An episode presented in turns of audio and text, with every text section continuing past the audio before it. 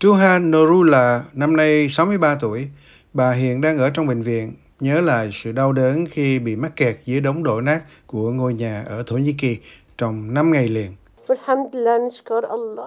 Chúng tôi không thể di chuyển. Chúng tôi đã cầu xin Chúa cứu chúng tôi. Cảm ơn Chúa vì chúng tôi đã sống sót, nhưng con gái đã rời bỏ chúng tôi. Norula là một trong số hàng chục người đang được điều trị tại bệnh viện của Đại học Tishrin ở Latakia và nằm trong số rất nhiều người giờ đây phải nhặt nhạnh những mảnh đời của mình sau trận động đất. Người đàn ông tên Gashan Rihawi, 72 tuổi, cho biết kế sinh nhai của gia đình ông đã bị hủy hoại. Anh trai tôi và con gái ấy đã chết. Các cửa hàng của chúng tôi đã bị phá hủy.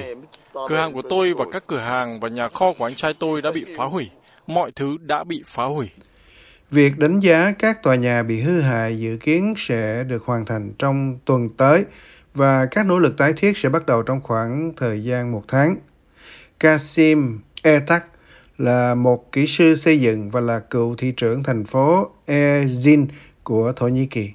Ông nói rằng mặc dù các quy tắc xây dựng tiêu chuẩn địa chấn đã được đưa ra sau một trận động đất lớn vào năm 1999, chúng hầu như không được thực thi. Và ông nói rằng việc xây dựng lại lần này phải được thực hiện đúng cách. Các quy định về hợp đồng cần được thay đổi, không phải ai cũng nên là nhà thầu. Người đàn ông sẽ là nhà thầu nên có kiến trúc sư, người quản lý công trường và kỹ sư của anh ta. Mọi người phải trả giá bằng mạng sống của họ, vì vậy hãy để cho những người đó thấy sự trừng phạt của họ. Trong khi đó, một số gia đình Thổ Nhĩ Kỳ như Husadin Kara đang lâm vào cảnh màn trời chiếu đất. Ngôi nhà bị sập sau trận động đất thứ hai, chúng tôi đã sống như thế này kể từ đó. Bên kia biên giới ở phía bắc Syria do quân nổi dậy kiểm soát, tình hình thậm chí còn tồi tệ hơn. Người đàn ông này, Ibrahim Ibrahim, nói rằng nhiều người không có gì cả. Chúng tôi rất cần lều, chúng tôi có thể chịu được cái lạnh mà không có vấn đề gì. Chúng tôi có thể ngủ ở bất kỳ đâu mà không có vấn đề gì. Nhưng những phụ nữ, trẻ em và những người bị thương mà chúng tôi đã đưa ra khỏi đống đổ nát có thể bị bầm tím. Tôi vừa đưa con tôi đến bệnh viện, toàn thân chúng sành lẻ. Người phụ nữ này, Saba Anko, nói rằng có một cuộc khủng hoảng sức khỏe ngày càng gia tăng. Tất cả các con tôi đều bị ốm, hãy đến xem. Đã một tuần kể từ ngày trời định xảy ra với chúng tôi. Chúng tôi bị ốm. Tôi mới từ bệnh viện đến. Chúng tôi cũng có một người tử vì đạo. Tình hình rất tồi tệ. Ông Robert Holden là giám đốc ứng phó động đất của Tổ chức Y tế Thế giới. Ông nói rằng công việc đã được tiến hành để hỗ trợ các dịch vụ y tế của Syria điều trị cho những người bị bệnh và bị thương.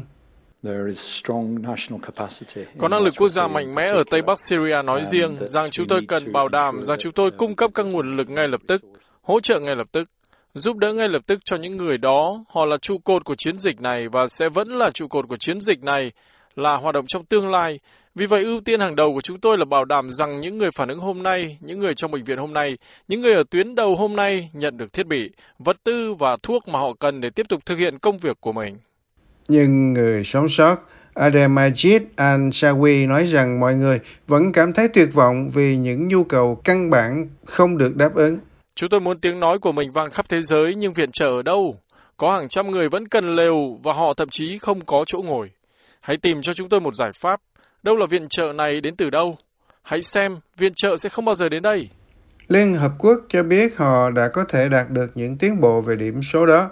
Người phát ngôn của Liên Hiệp Quốc Stefan Dujarric cho biết đoàn xe của họ hiện đã đi qua biên giới vào vùng Tây Bắc do quân nổi dậy kiểm soát sau khi Tổng thống Bashar al-Assad cho phép các tổ chức viện trợ tiếp cận qua hai trạm kiểm soát chính. Phản ứng xuyên biên giới tiếp tục hôm nay với 22 xe tải và chương trình lương thực thế giới chở thực phẩm đóng hộp và nệm đi qua phía tây bắc Syria qua Bab al-Hawa, đồng thời cung cấp từ Tổ chức Di cư Quốc tế đã chuyển các mặt hàng phi thực phẩm để trú ẩn băng qua Bab el-Salam. Người phát ngôn Bộ Ngoại giao Mỹ Ned Price nói rằng Hoa Kỳ muốn những cửa khẩu biên giới đó được mở ra để hàng viện trợ có thể tiếp tục đi vào.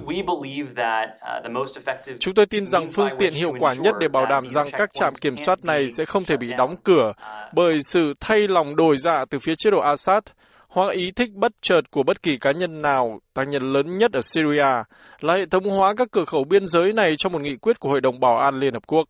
Ông nói rằng Hoa Kỳ cũng cảnh giác với các dấu hiệu cho thấy mối quan hệ giữa Syria và các nước láng giềng Ả Rập có thể bắt đầu tan băng. Nhiều người đã xa lánh Bashar al-Assad trong hơn 10 năm qua kể từ khi bắt đầu cuộc nội chiến. Nhưng trong tuần kể từ lúc xảy ra động đất, các xe tải chở viện trợ nhân đạo đã được gửi qua biên giới từ Jordan và Ngoại trưởng Jordan, Ayman Safadi, hiện đang ở Damascus. Ông là quan chức đầu tiên đến gặp Tổng thống Assad kể từ năm 2011. Hoa Kỳ nói rằng các quốc gia ứng phó với cuộc khủng hoảng nhân đạo sau trận động đất nên hành động cẩn thận.